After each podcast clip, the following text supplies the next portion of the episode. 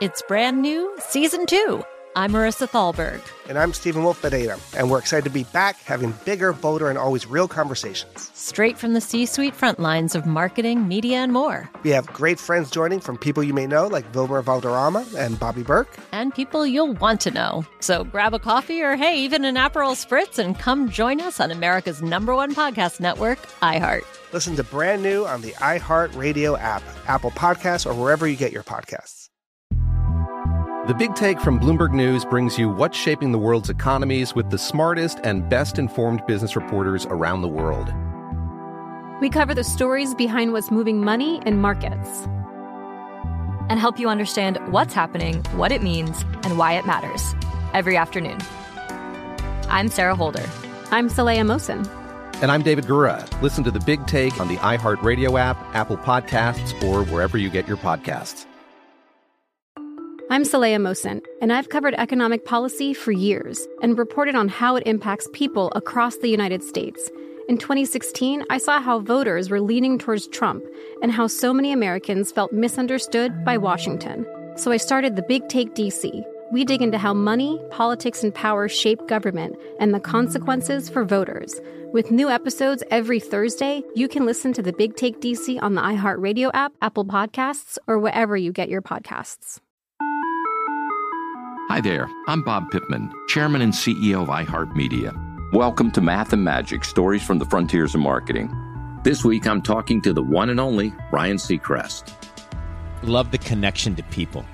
I think at the core, what I get excited about, what gets me up in the morning, is connecting with people in an unscripted, unvarnished way. Is getting to to say something to them, hear back from them, know that I'm part of the routine and I look forward to getting on the air. I look forward to it. In these exciting times, we're looking to the math, the strategy and analytics, and the magic, the creative spark, more than ever. Listen to Math and Magic on our very own iHeartRadio app, Apple Podcast, or wherever you get your podcast. Oh, hi, I'm Rachel Zoe, and my podcast, Climbing in Heels, is back and better than ever. You might know me from the Rachel Zoe Project, or perhaps from my work as a celebrity stylist. And guess what? I'm still just as obsessed with all things fashion, beauty, and business. Climbing in Heels is all about celebrating the stories of extraordinary women, and this season is here to bring you a weekly dose of glamour, inspiration, and fun. Listen to Climbing in Heels every Friday on the iHeartRadio app, Apple Podcasts, or wherever you get your podcasts. Brought to you by Toyota. Let's go places. Welcome to Forward Thinking. Hey there, and welcome to Forward Thinking, the podcast that looks at the future and says, ever since I was younger, I was into video games. I'm Jonathan Strickland. I'm Lauren Vogelbaum. And I'm Joe McCormick. And today we're going to be revisiting a topic that we've talked about on the show before, but I felt like we, we were due for an update. Yeah, because this was back in, what, 2013 when we talked about the first time. Right? Uh, yeah, oh, yeah, December 4th, 2013, which is late in the year of 2013, I suppose. I'm not sure why. It was like all the way in December. I think there's a few months after December. Yeah, sure. Yeah. There's November. The topic today is going to be virtual reality. Oh shoot! Because I looked at virtual realty.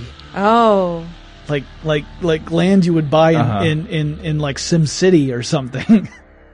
Oh, that that wouldn't be a bad topic on, in itself, actually. Maybe actually, some uses of virtual reality in the future will involve selling homes at low, low prices. Yeah, now, I'm pretty sure they will actually. Uh, so okay, so in this original episode in uh, 2013, we went really deep into the history of virtual reality, including a lot of uses outside of the gaming industry, like in therapy and uh, training programs, stuff like that. That history, as far as we know, has not changed. Yeah, as long as no little police call boxes with a defective chameleon device have landed somewhere in the past and messed things up. I, am pretty sure all the VR news are fixed points in time. I'm pretty sure they are. Yeah. I, I, mean, unless we're dealing with one of those like Berenstain Bear issues.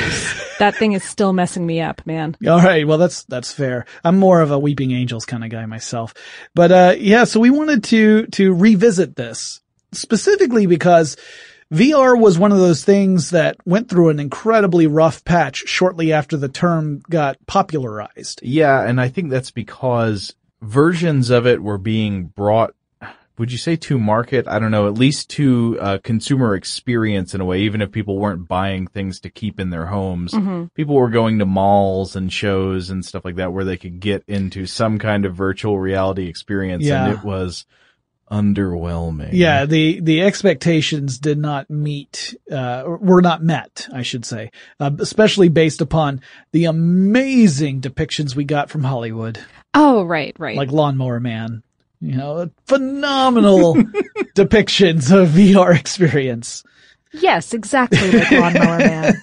Uh, but but certainly Lawnmower Man is less nauseating than some of these early virtual reality headsets were. Yeah, I can uh, speak from experience because uh, we're talking I, about the '90s, uh, right? yeah, I think I actually said this in our. In fact, I'm sure I said it in our 2013 episode, which I, I did not go back and listen to, but I am I can't imagine that I would have let a VR discussion go by without talking about my personal experience of playing Dactyl Nightmare or whatever it was, or Dactyl Terror, the polygon pterodactyl game that was a VR game. They used to showcase it in a mall that's not too far from where we are now.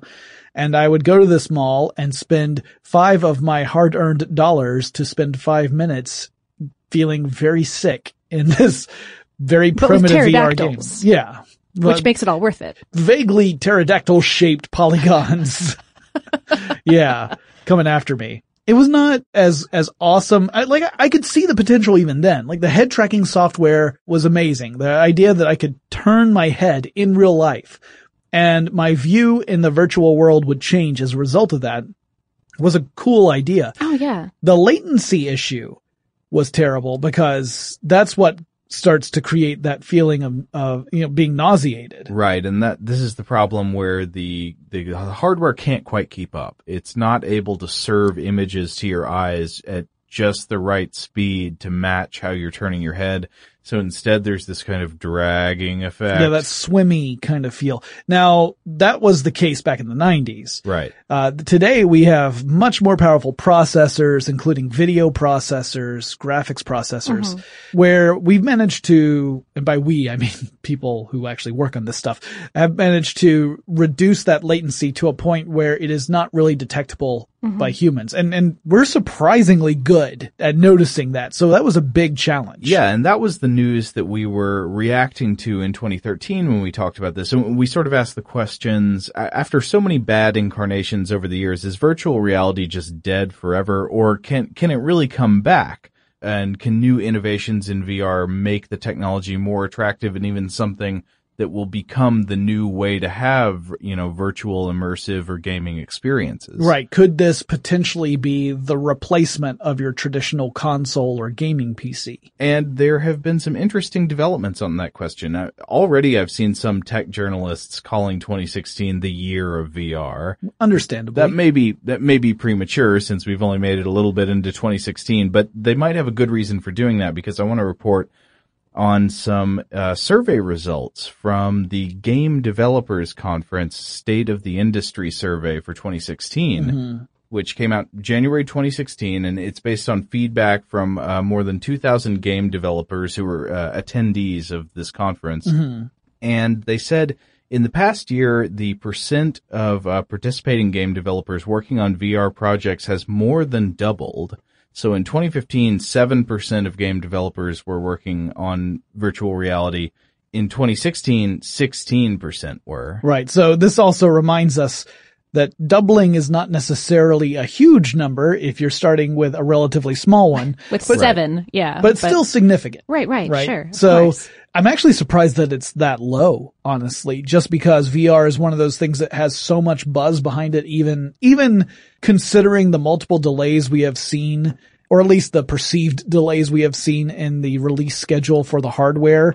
Like some of the biggest names in VR hardware as of the recording of this podcast, have yet to come out, but well, they're scheduled to come out this year. Well, it seems like a big gamble now because there, there really are, I think there's only one major VR headset available for the consumer right now, isn't there? Well, yeah. And even oh, then it's one that can be considered, considered actually VR. Yeah. We'll Yeah. get into that later. Yeah. Uh, so yeah, I mean, this is a thing where you, you don't already have that pretty uh, dependable delivery method. So if you're developing a game for the Xbox or the PlayStation, you've already got a base number of people who have this console in their homes and you can depend on some subset of them to download it or buy it in the store and, and, and pay for your product.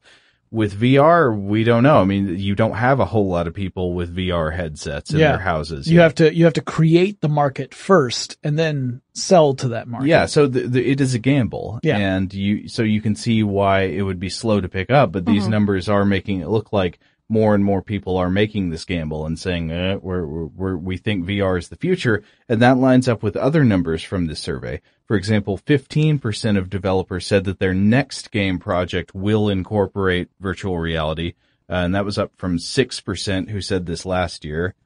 Uh, this one is promising. 75% of respondents held the opinion that quote, VR slash AR is a long-term sustainable business to be in. Mhm. Uh, AR, of course, being augmented reality. Yeah, Yeah. The difference with virtual reality and augmented reality is with augmented reality, you are looking at the real world through whatever. Through a screen. Yeah, it might be through a transparent screen or it might be through a display that has a camera mounted on the other side so that Mhm. you're getting a video feed of the world around you. And on top of that, you have some sort of digital information that is overlaid Right. with on on the real world. Yeah, so virtual reality is all fake stuff. Augmented reality is real world plus fake stuff. Yeah. Yeah. More or less. Yes. I'm, I'll agree to that. And, and of course, part of the problem with that question is that by grouping both VR and AR together, it may be that some of them have very strong opinions on one and opposite opinions of the other. That's exactly right. Yeah, I made that note that um, we'll have to take that kind of prediction with a grain of salt because Mhm. we don't know. You know, maybe they meant that. Oh, some people think AR is going to be really big. yeah. But uh, and another one along these lines is the, the question to game developers: How soon will VR slash AR devices surpass the consumer adoption rate of game consoles in 2015, which is about 40 percent? Uh, so h- how soon are they going to be bigger than game consoles Right. are now? When, when are we going to see a VR headset get greater sales than a PS4 or an Xbox One or whatever the Mhm. equivalent is? Uh, which, which they're saying is a, is a base level of the population of about 40%. Right. Yeah. Got it. Uh, so a hilarious group said, "Oh, it'll happen by 2018." That was one percent of respondents. That is incredibly aggressive. that's a, that's a small but mighty group. Uh huh. You, you have to admire their optimism. Yeah. Yeah. Uh, 44% said this would happen by 2026 and 54%, so a majority said it would happen by 2030. Uh, 27% said they thought it would never happen. Hmm. That Yeah. you're never going to have VR or AR becoming more popular Wow. than game consoles. And, Huh. and if you add all those numbers Wow. up and you say, wait, that's more than 100%, you can remember that the 54% that say it happens by 2030 essentially Includes, includes the yeah. 44% and the 1% who said by 2026 or 2018. well, I think it'll happen by 2018, but not 2030. like by, by 2030, we have totally surpassed it and we've gone to the next thing. No, no, I mean, I'm yet again invoking TARDIS based predictions. Oh, gotcha, gotcha. Oh. So the interesting thing to me is that it's 44% by 2026 still seems, I guess pessimistic is the best word for it because you think that's 10 years out.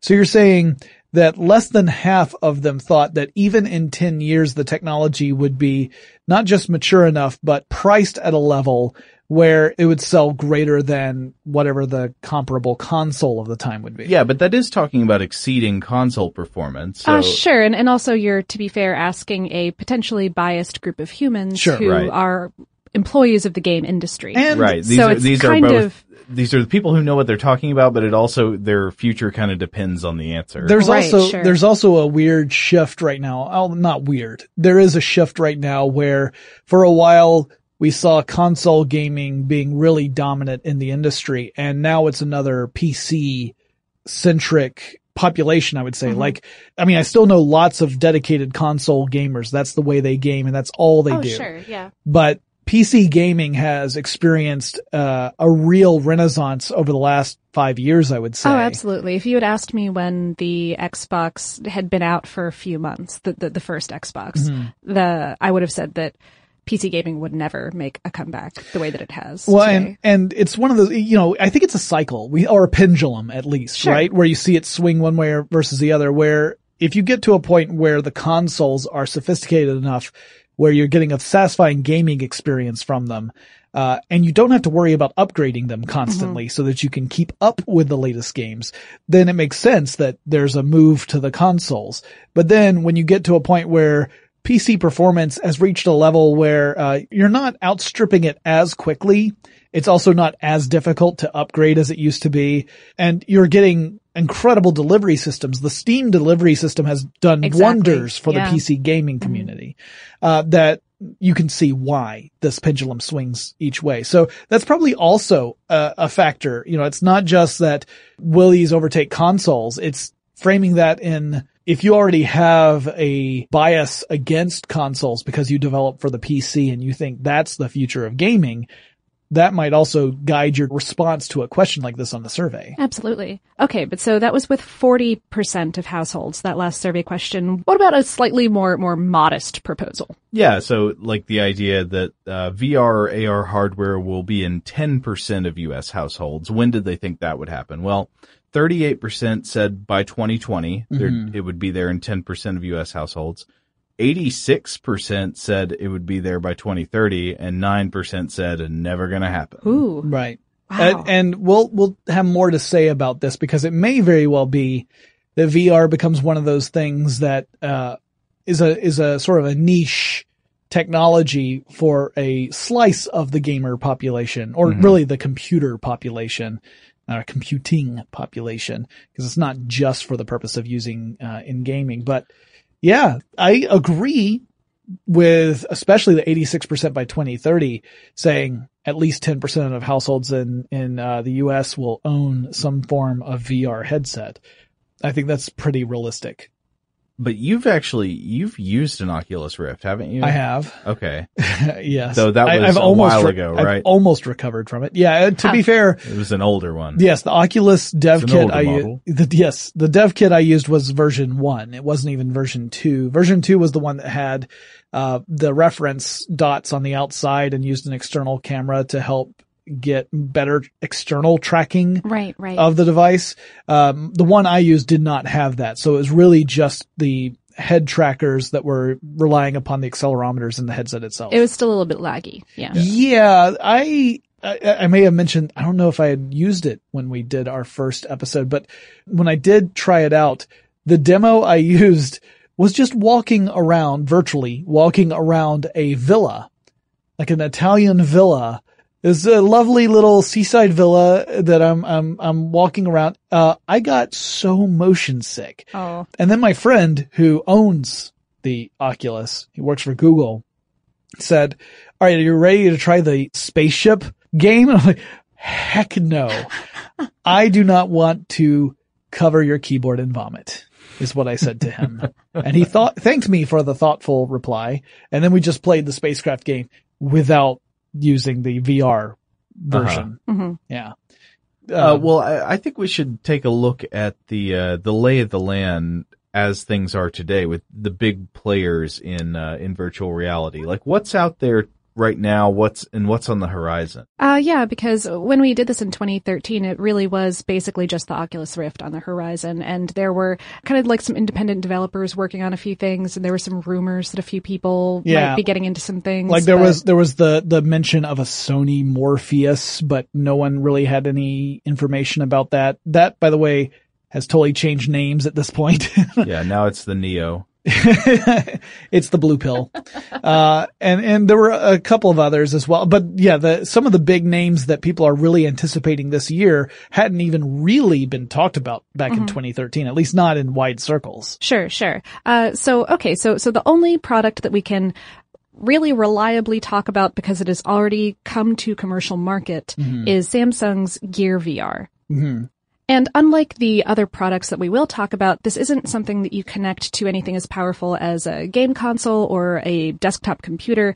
It runs off of a Samsung Galaxy smartphone, off of one of four models Mhm. specifically. You just, you just snap your phone into this headset and it goes. Well, it doesn't. It, it's well, it's not quite that simple, but yeah, it- it's a it's it's a headset. You snap your phone in, and there are Android platform apps that you can install to work with a base Oculus app that will allow you to play games, explore virtual environments, you know that sort of thing. Wait, wait a minute, Oculus app? Yes, Samsung developed the headset in collaboration with the folks at Oculus, the makers of the Rift.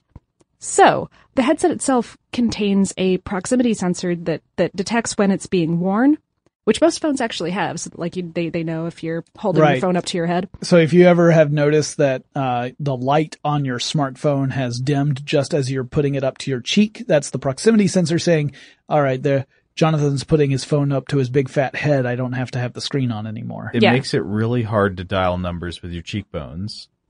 It, I don't have well-defined cheekbones, so I just find that offensive. I'm sure Benedict Cumberbatch is mad Yeah. every day. That's right. every day. It also has a few more sensors. Oh, okay. So what else does it got? Uh, yeah, it's got an accelerometer in there, a uh, gyrometer, and a geomagnetic field sensor. yeah, yeah, that that one can help uh, determine the device's position relative to magnetic north, which apparently is a thing that a lot of mobile devices do, and I just haven't heard of it before. yeah, it's essentially it's essentially a digital compass. Yeah. yeah. I just think that's great. Anyway, uh, so yeah, uh, in order to interact with, with whatever virtual environment you're in, you can move your head and then either uh, swipe or click or both using the four directional touchpad that's on the right side of the headset. Yeah. I saw a video review of this with a, a writer from The Verge, uh, Mhm. where she was trying this out in Mhm. public. Like she was Huh. like, "Well, I do most of my mobile gaming on, uh, you know, on the subway or public transportation or something.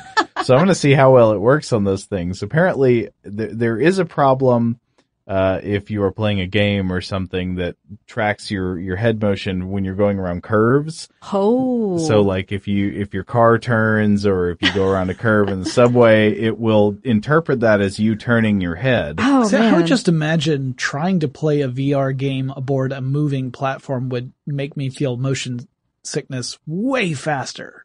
Well, you, you wouldn't you wouldn't be getting the external stimuli of uh, it's not like reading a book in a car because your your field of natural vision is totally blocked. Yeah, but what when you're looking at a virtual world and let's say you're standing still while you're playing the game, but you're moving in relation Yeah. to, you know, you're in a train that's Yeah. moving. Your inner ear is still doing a thing. Yeah, your your brain is probably just saying like, guys, something is wrong. Nope, nope, Uh, I'm just gonna send a message bad. down to Mr. Tummy to evacuate, Uh-huh. and then everything's going to be cool. Yeah.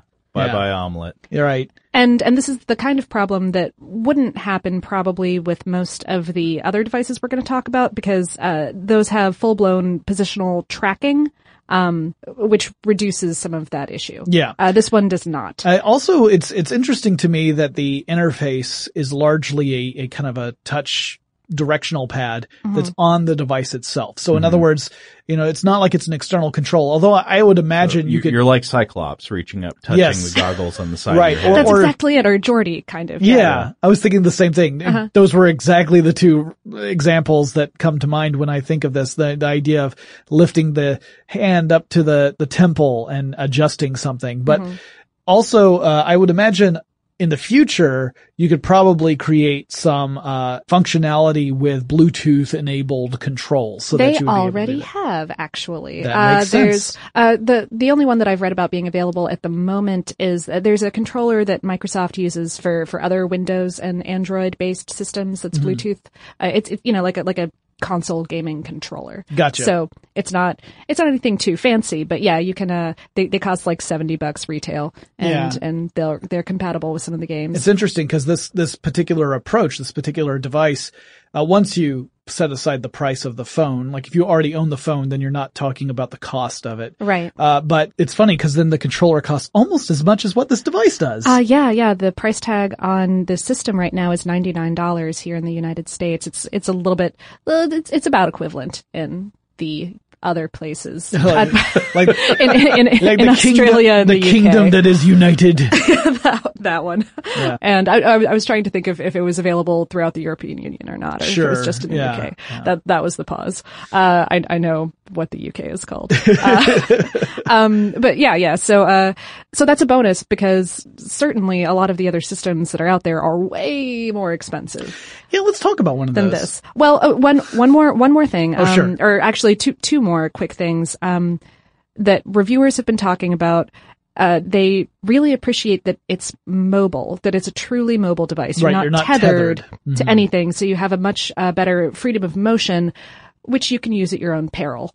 because, of course, if you're exploring a virtual world, you have to remember that things like tables are still present in your own world. Subway tracks. Subway tracks, yeah, Yeah. yeah, You can still run into all of these things. Hooligans aboard the train. Yeah. Um, a lot of them were also saying that it's the kind of system that's best used with independent headphones because Mm. it, it, you know, just the sound out of your smartphone, as lovely as it may be in these are modern times, uh, it is, yeah, It's not, not not as immersive. Yeah, not very directional. Right.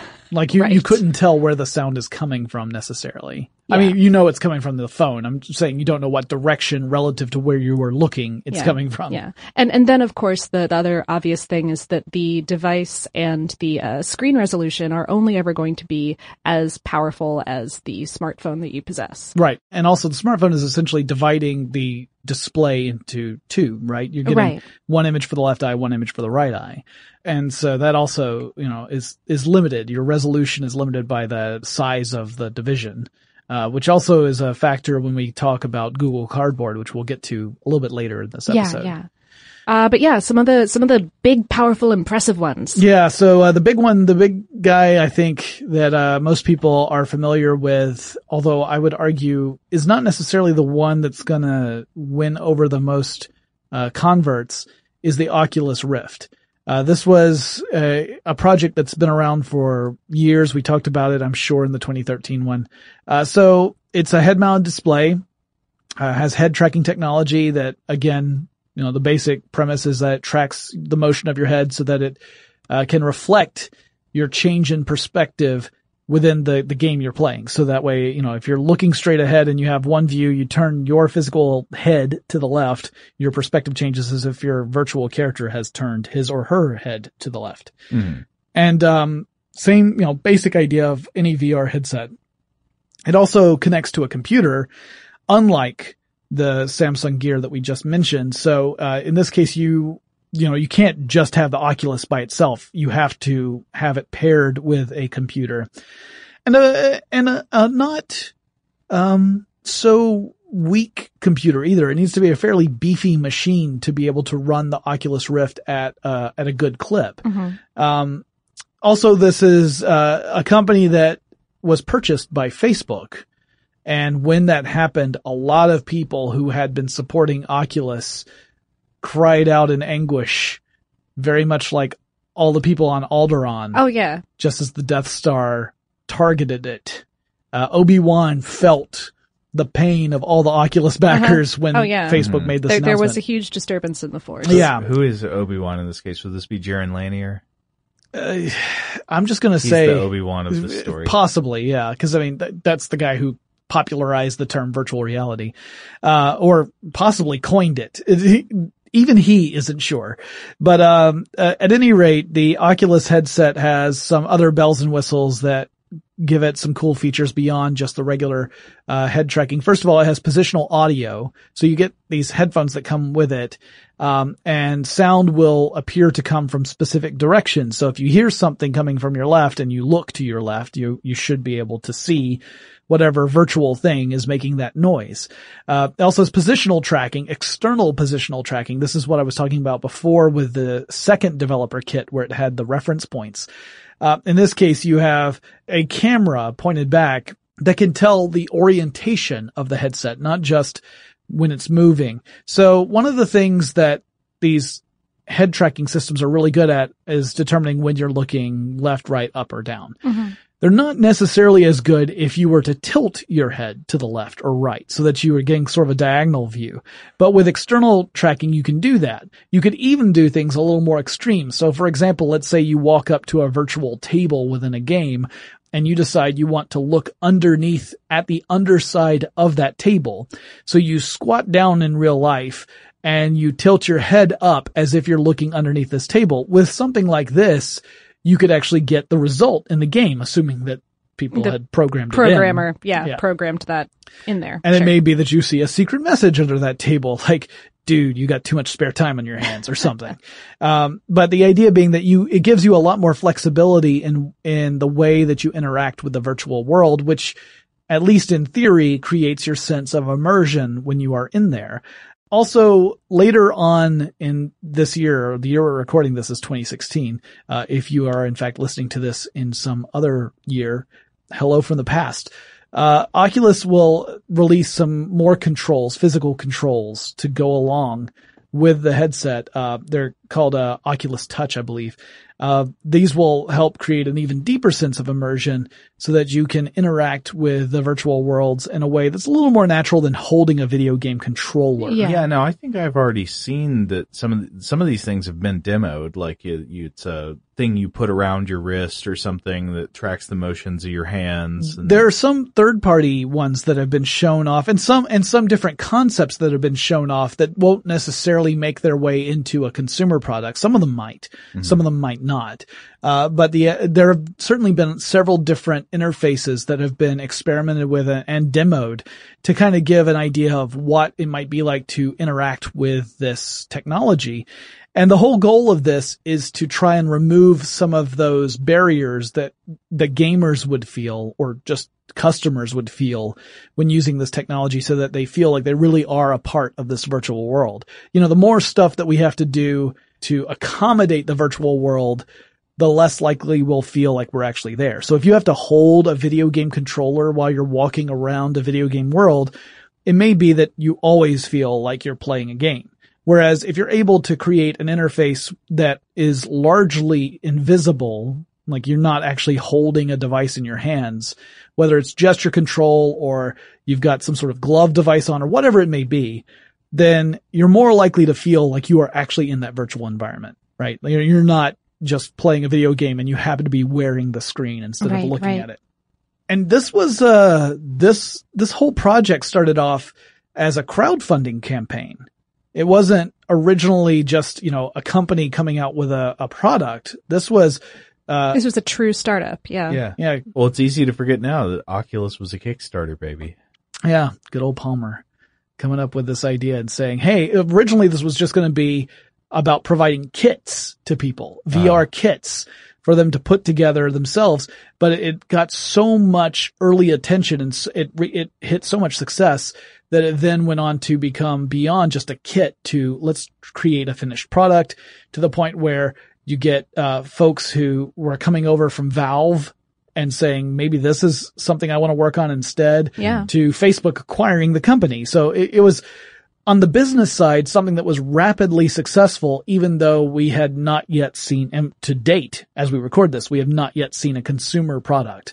Um, probably one of the most anticipated pieces of hardware in 2016 from a gamer perspective. Uh, I, I, What else is competing with it? Other VR headsets, Oh, yeah. well, we'll get into those Yeah. in a moment. I think I've read that the Oculus is still the most popular platform with VR game developers. It wouldn't surprise me simply because it's the dev kit has been out for so long that a lot of people have had the opportunity to think about how they would design an experience that would be fun and immersive when wearing an Oculus Rift. Uh, they got a pretty good head start. The, the downside of that is that gamers have been waiting for it for a few years. Oh yeah, and have had all all of that media attention drum up. Yeah, and the question is, by the time it comes out, will one, will gamers still care? Mhm. And two, will it live up to the hype? Part of the problem, uh, maybe not problem, one challenge that they face is the fact that making this technology uh, isn't cheap. And it doesn't look like it's going to be sold as a loss leader type of peripheral, at least not initially. Mhm. Uh, keep in mind that any young technology, when it comes out as a consumer product for the first time, tends to be mega expensive. I remember when CD players came out Oh, and they yeah. were like hundreds of dollars for a Yeah. CD player. Well, you're you're really paying for the development at that point. Yeah, not- exactly. Not the product. Yeah. So in this case, uh, we've, we now know how much the Oculus Rift costs because pre-orders opened up in January 2016 and it costs $599, which is more than any of the current video game consoles.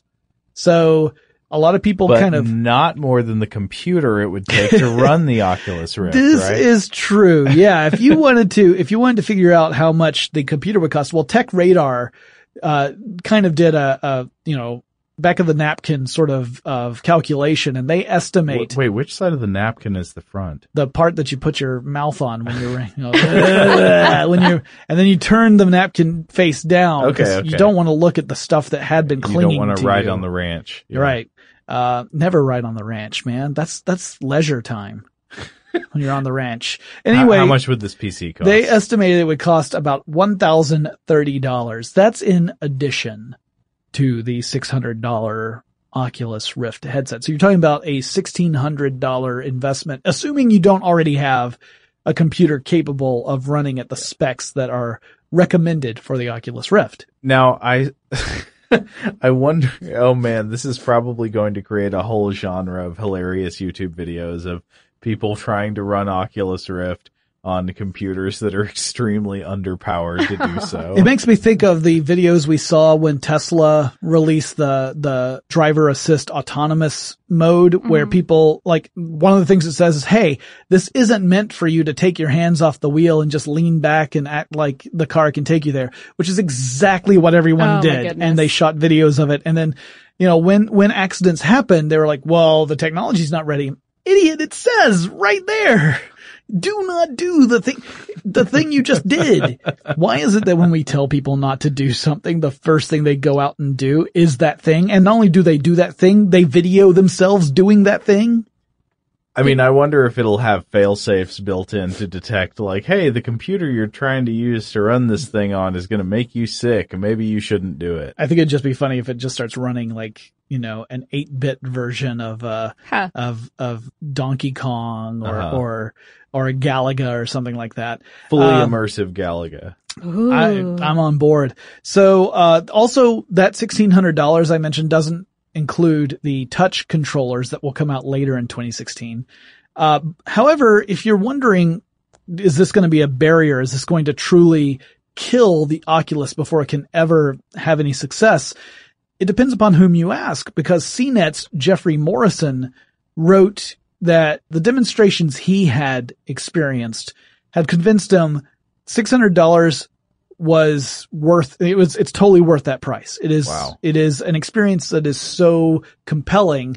$600 is not a problem. Uh, now granted, keep in mind, $600 is not a problem for people who have $600 to spend on a computer peripheral. Right. Right. I, I assumed yes, exactly. Yeah, and other people have said, including uh, their a writer for The Verge, has said that this suggests that VR may remain a luxury technology, something that only a niche is able to afford and enjoy, and therefore it will never really blossom because the market won't be big enough to support the amount of development you would want for a really robust world, uh, like a library, a real library of games and experiences. Well, I imagine that'd be the case early on, but I mean, again, I don't see why you couldn't think that at some point VR hardware will will be a loss leader technology, just Yeah. like consoles are. You know, you've got people developing games for them, and they're going to make money back on those games. as long as you have a way of making money back on those games, right? Like Uh-huh. if you,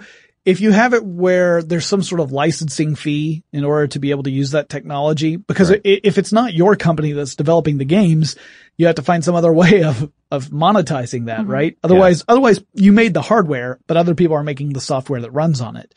Um, and other, and if that's the case, if all you're doing is making the hardware and you're not making the software, it can't be a loss leader. It's just a loss because you're never, you don't have anything else to sell. So it's definitely one of those things that's still a question mark. Uh, my hope is that it would be like other consumer technologies that we mentioned before, where the initial price is relatively high, but then we see it decrease over time and more people can adopt it. And so you have, you have like that long tail, right? You've got the early adopters who have the cash to spend on this sort of stuff. I mean, just think how cheap Virtual Boys are now.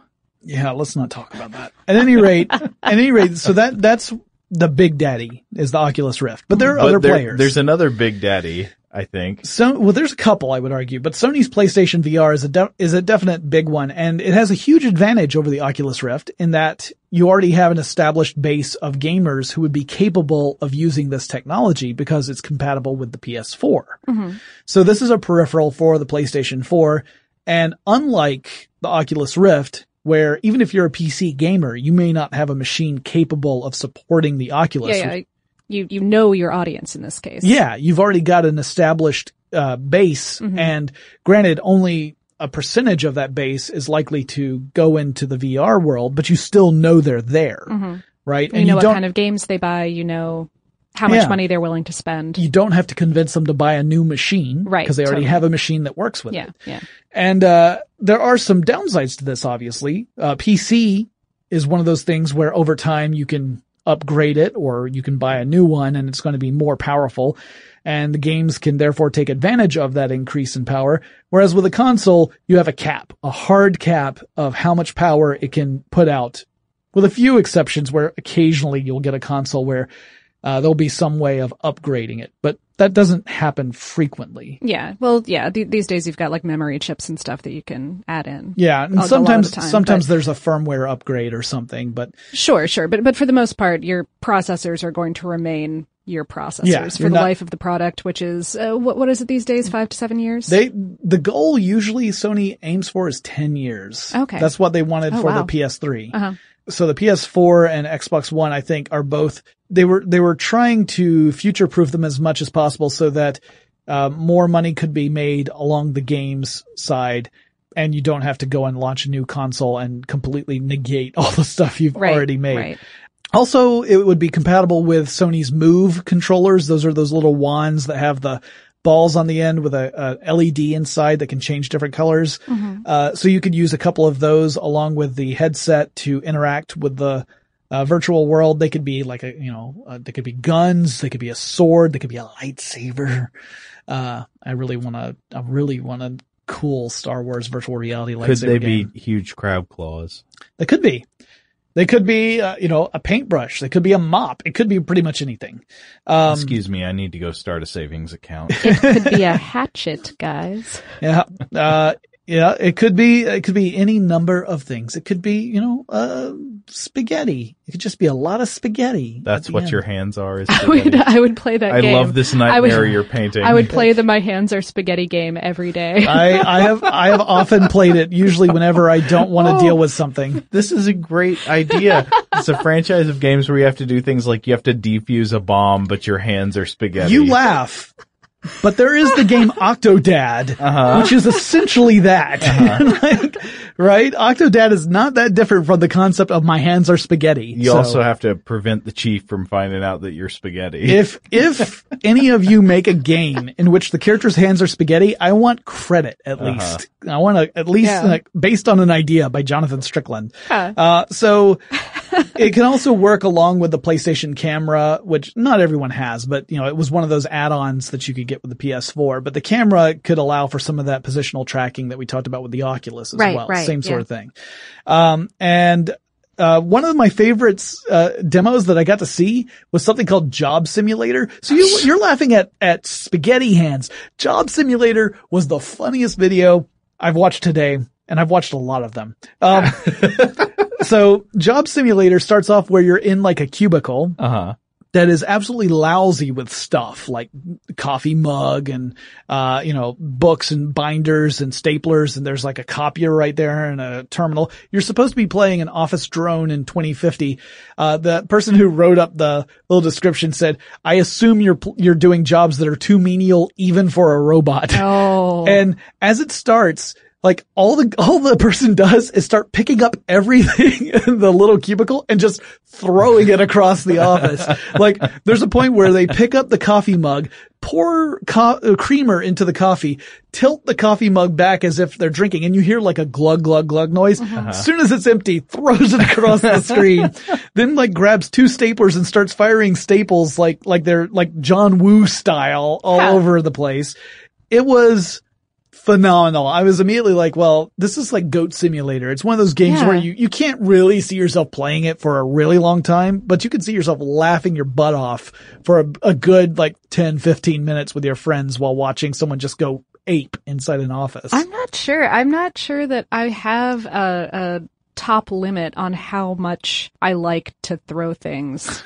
also, I guess it helps when you think like if you've had a really bad day at work, you can Oh, yeah, can act it exactly, out right? in the virtual world and just totally trash your workstation. Oh, Uh, oh yeah, yeah. If you could build your own workstation, like Yeah, if you can- Is there a defecate command? I I do not know exactly uh, what levels you could do. I rem- also in the demo there's one point where they put a a red Swingline stapler in the copier and start making Ah. copies of it while also destroying and throwing things everywhere else in the office. I'll show you the video after this is done because it is hilarious. Excellent. Okay, Uh, but that's not it. There, there are other, there's other hardware on the way, right? Yeah, let's let's wrap this up with a couple more quick uh descriptions. So this this is one that I think is a real contender, the HTC Vive. Uh the Oh man, Vive. I was calling it Vive. Yeah, I understand. And a lot of people are like, is it Vive? Is it Vive? Well, when they were first talking about it, they had re dash Vive, which tells me that it's oh, gotta be Vive. Vive, yeah. But I've heard people say Vive as well. I've never heard Vive until today. But, uh, congratulations. Vive. Oh no, I guess it would be Vive. I don't know, like like Vive la France. Yeah. Yeah. I, I understand. Yeah, that, well, it makes sense. Uh, but it is the Vive as far as I am aware. So HTC Vive is coming out with another dev kit version, uh, before it comes out with a consumer product version. The dev kit version is going to be the Vive Pre. This is the headset that is backed by Valve, which is the company that, that does the Steam, uh, platform for game distribution and game playing. So computers, PC gamers. PC gamers and a really well-known name in PC gaming.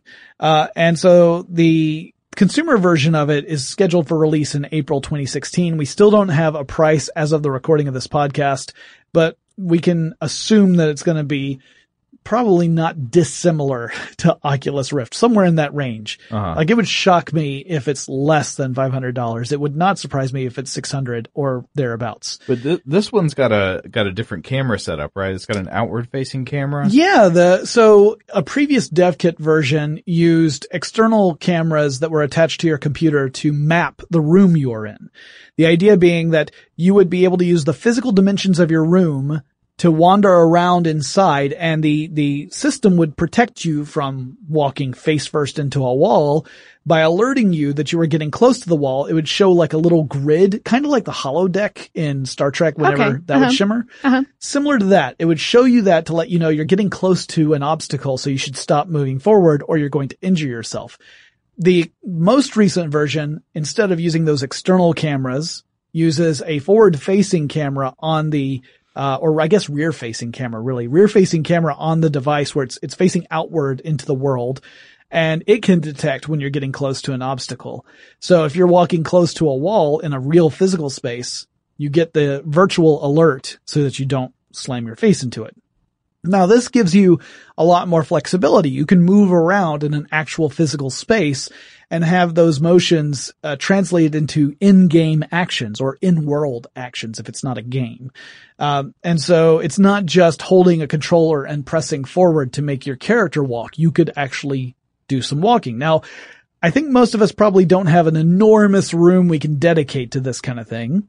So it creates some challenges to create a game where, you know, you're doing this sort of action where it's not just gimmicky, where you're not just like dodging a dodgeball or something. Yeah. I mean, you, you've got to kick someone that you live with out of your house. You've got to empty their room out. Right. In my case, like I have an office where that's where my PC is.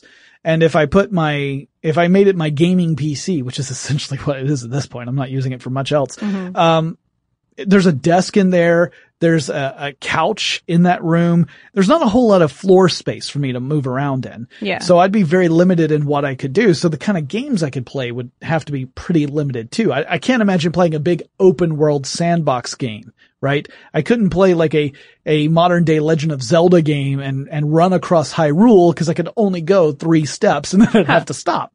Uh, I have seen some interesting research in VR uh, outside of this where uh, there have been worlds designed where it gives you very subtle hints to turn so that you change your pathway. You're not, and it feels like you're walking in a straight line, but in reality, you're actually walking in a circle. But you have to make that a pretty big room so that you can make it a big circle because it has to be subtle. Right. If it's a- Otherwise, that sounds like yet another ticket to nauseation land. Right. You're just turning in circles and you're gonna, Nausea. nausea. Yes. Uh, I'm I like familiar with that. nauseation. I think that's a good word. But yeah, Nauseation Nation. the Nauseation Nation. That sounds like a terrible uh, wrestling stable. But at any rate, um, yeah. So so it's a, it's a cool idea though. The idea of actually incorporating your physical surroundings so that you can interact with them in a virtual way, including things like detecting that there's a chair, a physical chair in front of you in the real world and presenting a virtual chair in the virtual world. And you could actually reach out and touch this chair and sit down in it because it's really there in your room, but it's also there in the virtual representation of whatever world you are in. Uh, that's, that's something that this system is capable of doing. Mhm. And I think it's one of, it's also one of those that Well, uh, sorry, I'm just imagining you running around in Skyrim and every now and then there's an office chair or a treadmill or something. it should just be a throne. It's just a throne that's in the middle of nowhere for no reason. But it's shaped exactly like an office chair. It would be pretty funny. Yeah. Re- What would be really funny is if it's a throne, but you sit in it, it's actually an office chair on casters and you roll it and the throne itself just slides across the Uh-huh. landscape. That'd be hilarious. Uh, I would, I would watch the YouTube videos that would Right? result from Yeah, that. yeah. But would you play it? Probably. I gotta be honest. I love Skyrim. So, Huh. um, Uh, but so, so, so this isn't, this is similar to augmented reality. Yeah, a little bit. It's kind of a, it's kind of a bridge between augmented reality and virtual reality because the world that you are experiencing isn't entirely virtual. It's dependent upon the physical space you are in. But it's not really augmented either because you could have a completely virtual representation of your environment. It's just incorporating physical elements so that you don't break your legs while You know, playing. yeah, the, the the term would be it would be the inverse of augmented reality. It would be like realized virtuality. What would it be? Isn't that a song by Augmented virtuality? Augmented virtuality. Yeah, yeah, there you go. There we go. We've invented a whole new genre. Um, and, and, you know, you could also pair this with something else. Like we've, we've seen some interesting peripherals, uh, that are designed to allow you to run in different directions without actually moving anywhere. So one of the ones I talked about, it looks kind of like you're running in a giant wok. It's, it's a, yeah, a hemisphere Mhm. made out of metal and you wear these very low friction booties. You can run in place and you're on a pedestal that actually has a bar around it. So when you inevitably It's the faceplant dome. So, so Yeah. you can only eat it so hard. Exactly. like you can't eat it totally hard. like you're, you're not gonna go, you're not gonna go rear end over tea kettle, right? You'll just slam This your face like into a literally bar. the worst. I, you guys, I can't walk I, on regular frictive surfaces I haven't, reliably. I haven't seen this in person. I, I heard that it was at CES, but I didn't get a chance to go to the VR and AR section, Uh-huh. which really I'm sad about because I wanted to have, I wanted to get a chance to see, cause I've seen the pictures of it for years, but I've never had the chance to actually experience it and see what it was like. There are also other peripherals that are similar to allow you greater amount of movement within a physical space to translate that into virtual actions. But probably the biggest, uh, advantage of the, the Vive or Vive, now I'm doing it, is that, uh, it's backed by Valve. And because the Steam platform is so popular, Yeah, it has again, a big advantage. Again, you've got a a huge known audience, and that might make it more attractive to a consumers and b developers. Yeah. So I think, I think that one's got, and, and also I've, I've just seen a lot of really positive reviews saying that the experience using HTC Vive feels more immersive than a lot of the competitors. Although I've seen some really positive stuff about the Sony VR headset too. So Hmm. all of these have had pretty enthusiastic reviews about them. Even the ones where they're like, here are a couple of things we think need to be fixed. But, um, but the Vive in particular, I think gets a lot of really, you know, positive, uh, press. All right, is that pretty much what's out there right now, or what else? What else do we have? You got some VR light stuff. uh, yeah, kind of like half steps towards VR. Like, uh, like if you guys have heard of Google Cardboard, Yep. which is a VR slash AR platform, Yep. from Google. That turns your phone into a headset, sort of the So same. Kind of like the gear. Sort, sort of the same way that the Gear VR does, but uh, a little bit more lo-fi. Yeah, it's uh, it's largely used as an educational tool these days, actually, uh, to the point where people have talked about using it for virtual field trips. So, but I mean, which makes sense. Like if you're talking about a field trip to a place that is too remote for a class to go to, for example, if Or if your parents wouldn't sign the permission slip. well, well, I just think like I grew up in rural Georgia. If they gave me the uh, opportunity to take a field trip to Washington DC virtually, that would certainly be more realistic in in the sense of what my school was capable of doing than Mhm. actually bussing a whole bunch of potential lawsuits off to our nation's capital. And, uh, and so this, you know, I can totally see it from that perspective. So yeah, it uses your smartphone. Uh, the smartphone tends to have, you know, a, a rear facing camera, which can take in the scene of the external world for the augmented reality purposes. Um, VR stuff is pretty simple. The interface tends to be uh, based on magnetic interaction where uh, again, it's, it's manipulating that digital compass where you bring a, a magnet near the phone and because the compass will detect the presence of the magnet, that could be a way of uh, putting input into the device. Now there are also capacitive touch surfaces that will interact with the screen. Um, and there's usually on the very top of the, of one side of the, the cardboard. So you, you know, can run your finger across that and use that for the input. Uh, but again, it's, it's not like an external control that you would use with some of these other devices. It does have the wireless advantage. Sure. That Gear does. Yeah, you But- can walk around and trip over lots of things while wearing it. And, and if you wanted to make your own, if you have an Android phone, actually it's not even just Android now. Google Cardboard is available on other platforms. But Mhm. if you have a phone that's compatible, like a, of a compatible size, you can get the schematics from Google on how to build one yourself, or you could order one. There are a lot of companies that make kits. Yeah, I mean for for like twenty or thirty bucks, like it's a pretty cheap. It- It's it's by far the cheapest experience. And a lot of them are actually made out of cardboard. I mean, they Yeah. really are made of cardboard. It's, Some of them it's- are really high quality cardboard, Yeah, but and- yeah, Make it with a Burger King crown and some tape. yeah, Some- no, you some of- could. Some of them are made of more robust materials. Like there's some that are clearly made out of plastic or other stuff. There's one that looked like a uh, an old stereoscope.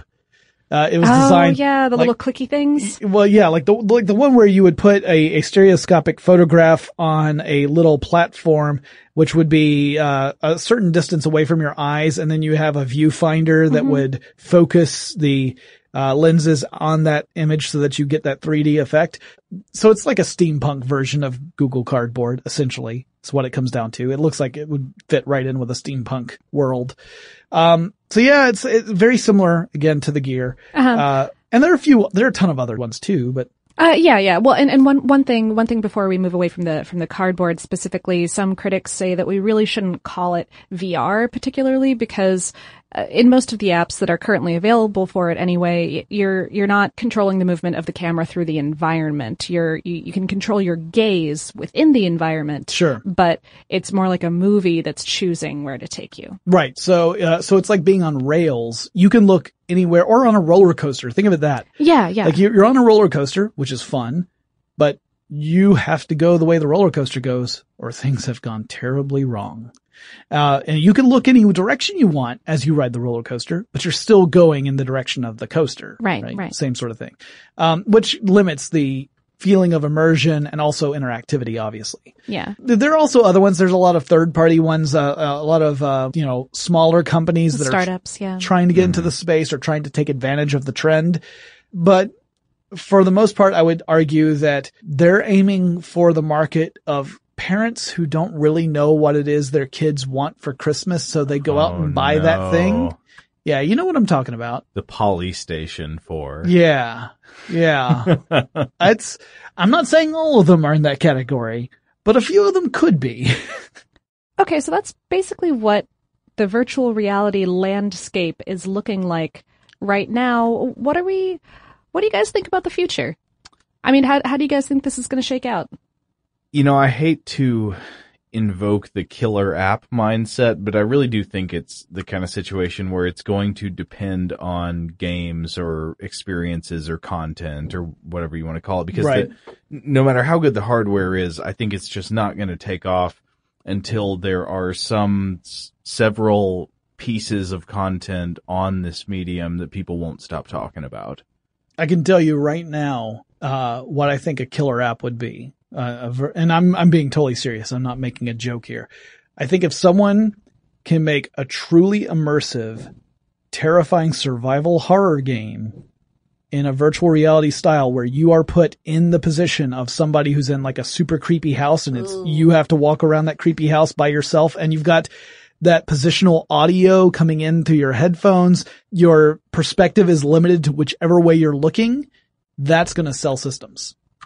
I would really enjoy that, but I don't know. I- I don't. I don't even have a good sense, I guess, of how popular horror games are in general. I just re- they're, they're sort of popular. outsiders, aren't they? I think I think they're relatively. I mean, Yeah. Think of things like the, there have been I mean, certain people have sold some copies of Resident Evil. I mean, and there's there's, been a few a, of them there's out been there. a real renaissance recently too with things like Five Nights at Freddy's. Mhm. That's a PC game that has gotten insanely popular, and it's a very simple premise. Uh, but it's it's a survival horror style, or, or Emily wants to play. That's another new one that's fantastic. I haven't even heard of these. I'll talk to you about them after the show. They are great. Okay, well, Uh, I- yeah. I- okay. Well, I, I I would have a. I, I'm my heart rate increased just thinking about playing a game like that. I'm not sure if that would be for me in my old delicate age. I, I have a pretty good idea of I think what the killer app is going to be, and it's something I read about earlier today. Apparently, coming to the Oculus Rift and PlayStation VR, Penn and Teller present Desert Bus 2. This time, it's in VR. So, give a quick give a quick rundown of what Desert Bus is for the people who Oh, have not heard about it. Jonathan, I haven't played it. I think you have. I have played it. So you should say what the original Desert Bus is. So Desert Bus was a game that Teller had proposed uh, in a, or actually uh, it was Penn who proposed it in a uh, one of their books a few years ago, several years ago now. And the idea they had, they actually came out with a, I think it was for Sega CD. They came out with a, a an idea that never actually made it to market, but later on was released in bits and pieces. One of the games they came up with was uh, based upon their experiences touring as a as an act. And they said, well, what if we made the world's worst video game where you are a tour bus driver and you're driving a bus from, I think it's Tucson, Arizona to Las Vegas, Nevada. yep, that's it. And you're going along like a desolate highway. There's no traffic. You're in a bus that's top speed is 55 miles per hour. I think it's 45. Might be 45. No, maybe you're right. But at any Sorry. rate, any rate, it's, it's somewhere in that range. The bus always pulls a bit to the right, so you have to constantly correct for that. Uh-huh. And it, time passes in real time, and it really does take you eight hours to drive from Tucson to Las Vegas. And when and you it cannot there, be paused. you can, you can pull off to the side of the road, but then you, you know, you're just sitting there. You're not doing anything. It's just time's just passing. Um, but you you keep on going, and when you get to Las Vegas, you get one point, and then you turn around and you have to head back to Tucson. And it and uh, so there this has actually been used by a couple of uh well by one charity group in particular, where every year they do a marathon session uh, to try and get more points than they did the previous year. and it's all so it's, how much? So every point is eight hours of gameplay. yeah. And I can't remember Of nothing happening. I can't remember what the high, yeah, but they do, they do rotate out people playing, so it's not one person being tortured for like days on end. Uh-huh. But the, Seems uh, like eventually the system would overheat. they, they rate, yeah, cause uh, boy, the demands on that are so high. Right. Uh, but yeah, they, they raise a lot of money for charity through, through that kind of marathon system. But, well, but- anyway, Penn and Teller says Desert Bus 2 is coming. so this would mean and that it's you would, coming in full virtual reality. you would, you would have the, you- I, I talked to Joe earlier. I said this would really be, uh, impressive to me if you could add in audible but incoherent mumbling Oh yeah. So like like the people you are driving are Yeah, having a directional conversation. Audio. Yeah, but you can't make out what they're saying. You can just hear that they're having a conversation and occasionally someone's getting excited about something, but you still can't make out what the conversation's about. And it'd be even better that if you turn around and look behind you, you just see a curtain. You can't see into the back of the bus about who is talking. All you're looking at is just a blank curtain and then you have to just turn back and look at the desolate highway ahead of you as you continue your seemingly endless journey.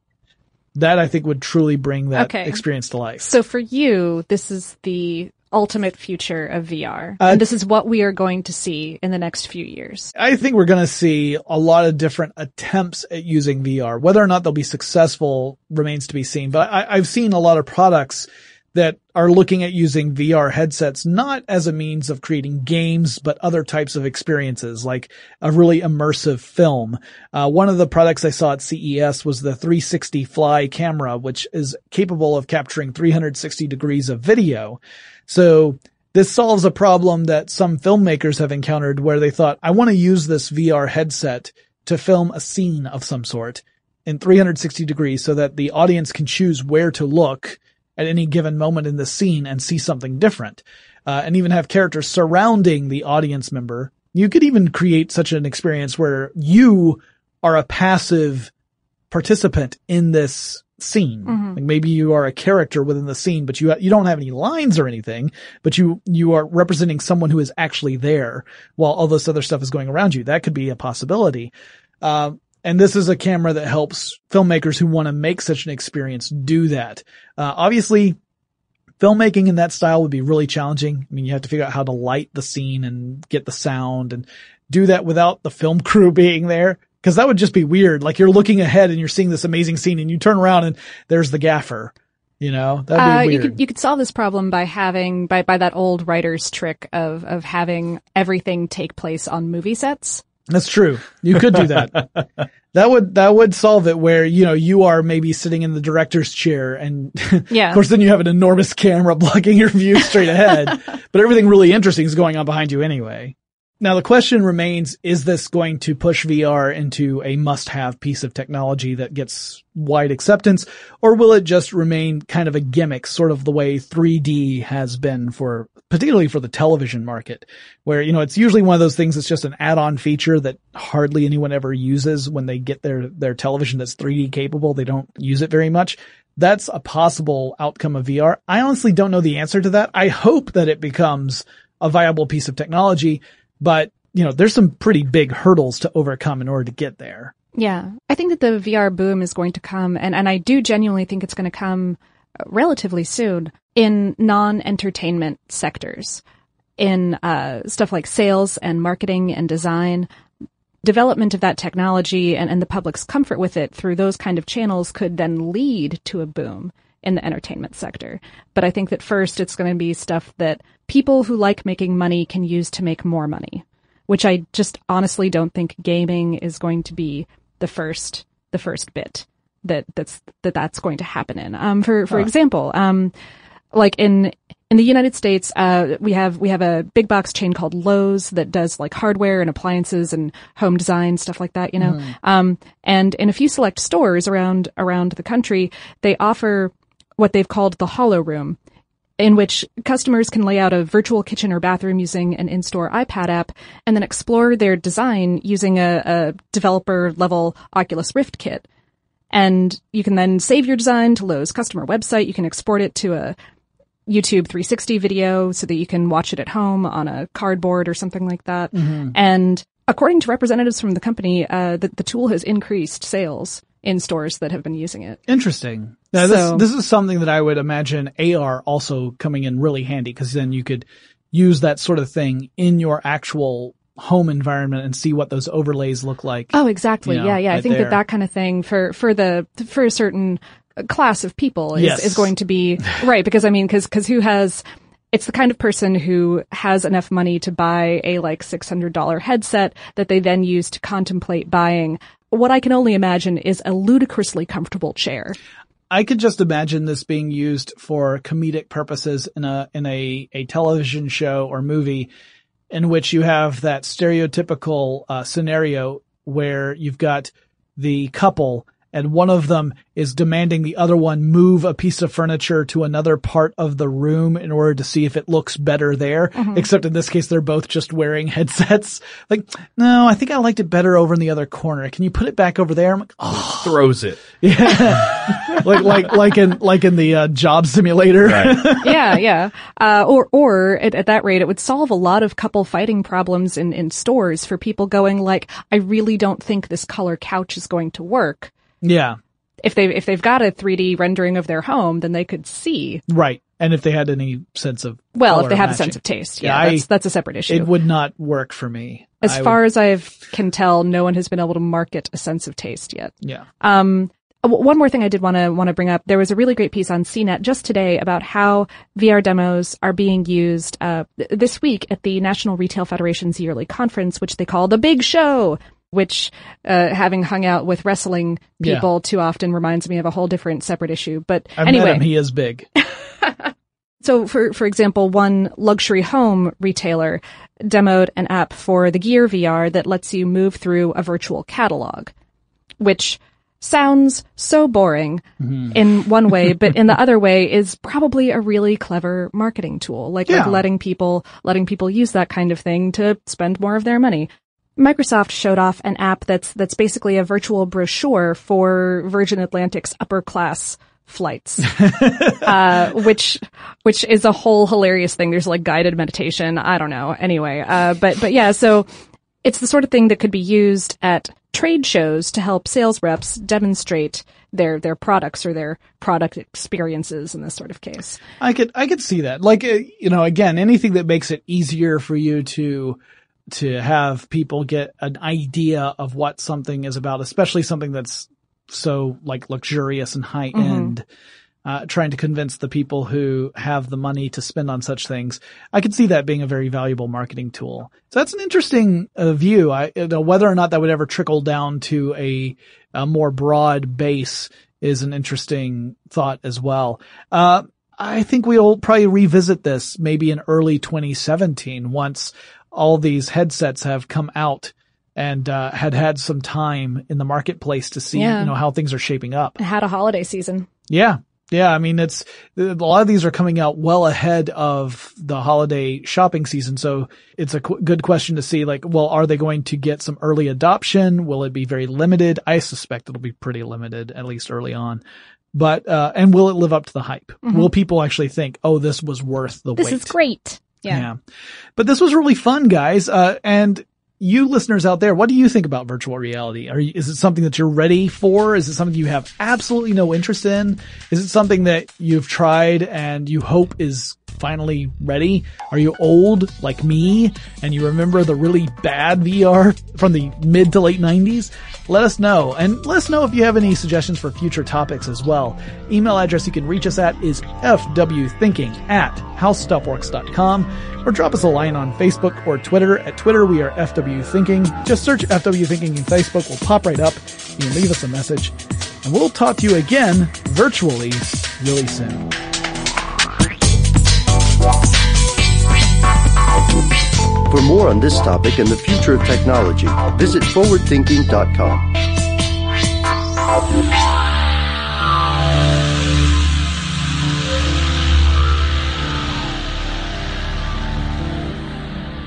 Brought to you by Toyota. Let's go places. It's brand new, season two. I'm Marisa Thalberg. And I'm Stephen Wolf Bedata, and we're excited to be back having bigger, bolder, and always real conversations. Straight from the C suite front lines of marketing, media, and more. We have great friends joining from people you may know, like Wilmer Valderrama and Bobby Berk. And people you'll want to know. So grab a coffee or, hey, even an Aperol Spritz and come join us on America's number one podcast network, iHeart. Listen to brand new on the iHeart Radio app, Apple Podcasts, or wherever you get your podcasts. The Big Take from Bloomberg News brings you what's shaping the world's economies with the smartest and best informed business reporters around the world. We cover the stories behind what's moving money and markets. and help you understand what's happening, what it means, and why it matters every afternoon. I'm Sarah Holder. I'm Saleha Mohsin. And I'm David Gura. Listen to The Big Take on the iHeartRadio app, Apple Podcasts, or wherever you get your podcasts.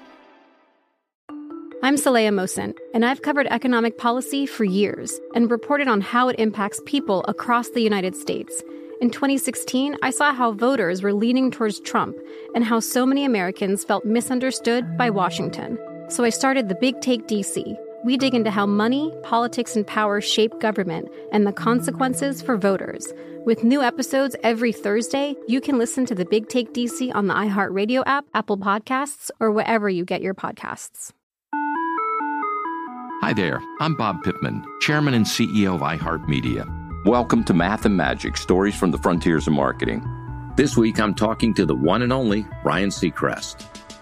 Love the connection to people. I think at the core, what I get excited about, what gets me up in the morning, is connecting with people in an unscripted, unvarnished way. Is getting to to say something to them, hear back from them, know that I'm part of the routine, and I look forward to getting on the air. I look forward to it.